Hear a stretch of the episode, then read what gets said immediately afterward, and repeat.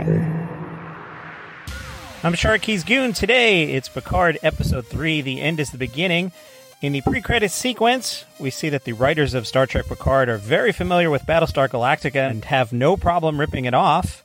Then, we go to the discount store and we buy generic character who's a lovable rogue and boy he owns his own ship isn't that convenient and he's a hell of a pilot never seen that before goon what did you think of picard episode 3 I wish it didn't happen. These first three episodes, they could have been one episode. It's really driving me crazy. I really want to. I really want to love Picard, but I don't. It's really upsetting me. i feel the same way i, I don't want this podcast to turn into shark and goon hate on things because i don't think we hate on things for hate's sake But yeah, I want to like this and I just don't. Now, to your point, I believe these first three were originally two episodes and they stretched them out. I'm sure if we did some analysis, we could figure out what they stressed out, stretched out. But yeah, it just, this episode didn't work. I liked it better than episode two. I don't know why, but it didn't work. Well, I, I know why you liked it like better than episode two because episode two was just uh, it felt like it was a filler episode. Um, there wasn't really much going on in it. The Picard CSI was drove you crazy.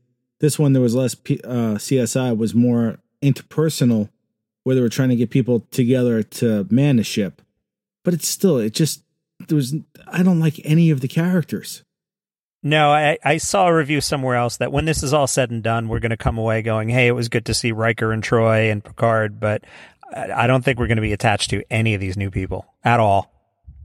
I they could have just I mean if they're going the way that I think they're going to go with this story, they could have just made it the first 3 episodes didn't need to be 3 episodes. I'm like I'm literally angry. I I watched it the other day and I was mad. Wow, that's that that's not good when you're mad. So I got mad, I think, at episode two, and I got mad at the sunglasses scene in this episode. I'm going the other way. I did this thing, and I, I do this with a lot of TV shows, where when I have a borderline show, I start skipping the B plot. And I was so bored about 35 minutes into this. They headed for sexy Romulan time, and I just skipped the scene. I don't care. It's what I had feared in episode one that if Sir Pat's not on the screen, it's going to be boring. And yep, that's what I'm experiencing. And I've I've already started skipping the B plot. But even in, in this last episode, even the stuff that Sir Pat was in was boring and I didn't care for it. That's what was making me angry. I'm like, you're wasting a great actor with this nonsense. His acting was not up to par in this episode. I don't know if Sir Pat himself is aging. I don't think this was a style choice this week. I think this was subpar acting. I hate to say it. Maybe he he saw what the rest of the scripts look like and he's just like, "Uh, I'm just phoning it in. Well, the buzz on the internet is that this series falls off a cliff after episode three, so these may be the good episodes. If so, yikes. And then that means the only reason I'll be watching the show is because of the, the podcast. But isn't that a shame? I, I mean, you would think we wait all these years and like, wow, Picard's coming back. That's pretty cool. And now we're just going to be like, uh, I mean, it's better than Discovery, but it's no Mandalorian. Uh, but I that that stupid trailer that you sent me of that like that fan made video that's on Amazon, that was better than Discovery. So you're setting the bar pretty low. we will talk about that trailer in an upcoming episode. I'm making you talk about that one. Uh, so I, I don't know what to even discuss on this episode. And I don't, again, I don't want this just to be the negativity podcast, but the the only thing popping into my mind is, uh, oh, I know what we have to get into. JL, can I call you JL? Everybody calls you JL. JL, right? JL.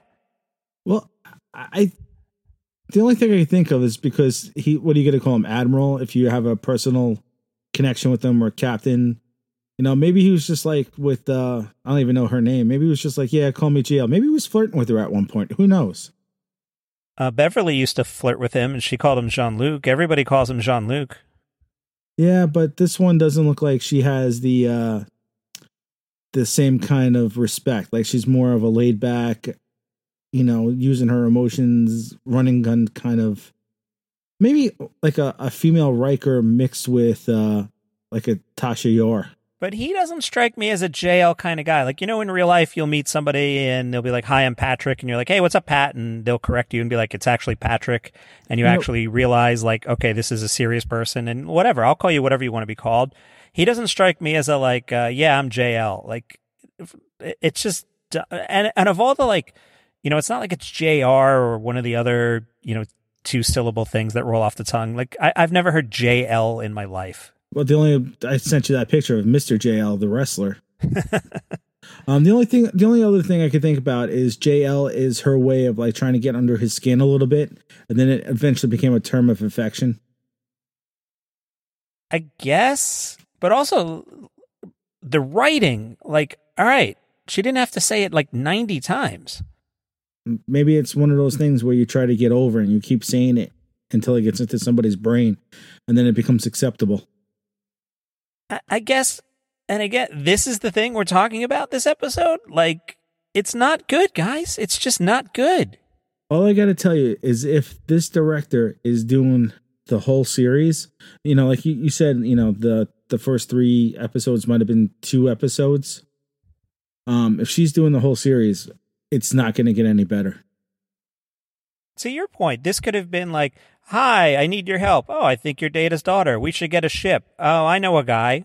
That's 15 minutes, 20 if you drag it out, not Yeah, three and then- hours. And then if you want to say, oh, look, your Data's daughter, oh, she just got killed because of stakes, you know, that's fine. It, it could have been a MacGuffin or whatever. And then you're going to find the other daughter, which is fine that you could do it like that. But you do not need three hours to get this to get to the ship. Yeah, I, I don't have anything else to say about this episode. The other thing is that the um the set pieces look very hokey this week. Yeah, why does Picard have a million guns taped under his desks? Uh, uh, Maybe the uh, the Romulan uh, butlers thought that something might happen, and they did it. Well, I think they were part of that. What's the name of the Romulan uh, section thirty one? Tal Shiar or something like that. they used to be a part of them in the comic book. And, you know, I know you hate the comic book, but that's where the backstory was. He Picard saved them from the Romulan this Romulan um colony. And they were vine- they were people that worked on the vineyards over there. That's why they're working in vineyards with Picard. And I think they became his personal security detail when they were there back at the uh, Picard Ranch. I started wondering about gun control in the early 25th century. Apparently, they're very easy to get your hands on. Well, I don't know. You know, Picard, Admiral, he might have a special dispensation, and who knows? Maybe everybody has a gun, and that becomes, you know, the uh the norm. Maybe it's like the Wild West. Everybody has a gun, and they don't draw. So, I wanted to ask you about Newsroom Girl, who just happened to be outside after the Romulans broke into Chateau Picard. Did she just happen to be outside, just happen to show up, or, you know, is that going to be the surprise twist in episode seven? Well, hopefully, you know, it there's some like real writing to it. But the way the writers have been on this so far, it was probably just, hey, happenstance. And then there's Rios, who is, you know, poor man's Han Solo, poor man's Firefly. Like we've seen this character. Can you just take a different take on the lovable rogue with a ship? You know, maybe they should have went the Kevin Sorbo route from Andromeda, where he was, you know, eventually becomes a former, former Starfleet guy, but he's more military than, hey, I'm a lovable rogue. We should talk about Andromeda one day. If that had been Star Trek Andromeda, that would have been a great series. That all that needed was the branding. Exactly. I totally agree with you on that one. All right, I'm ready to head off to Shilto Picard if you are. Go ahead. All right, I'm going to give this a two because I gave last week a one. I liked it better, even though I skipped scenes, but very unhappy with it. So I'll give it a two. Does uh go F yourself count as a, a score? um, I, I don't think so. We'll we'll we'll uh, convert that to a zero, I guess, uh, making me still the owner of Shilto Picard. You can have it. All right, Shark and Goon will return.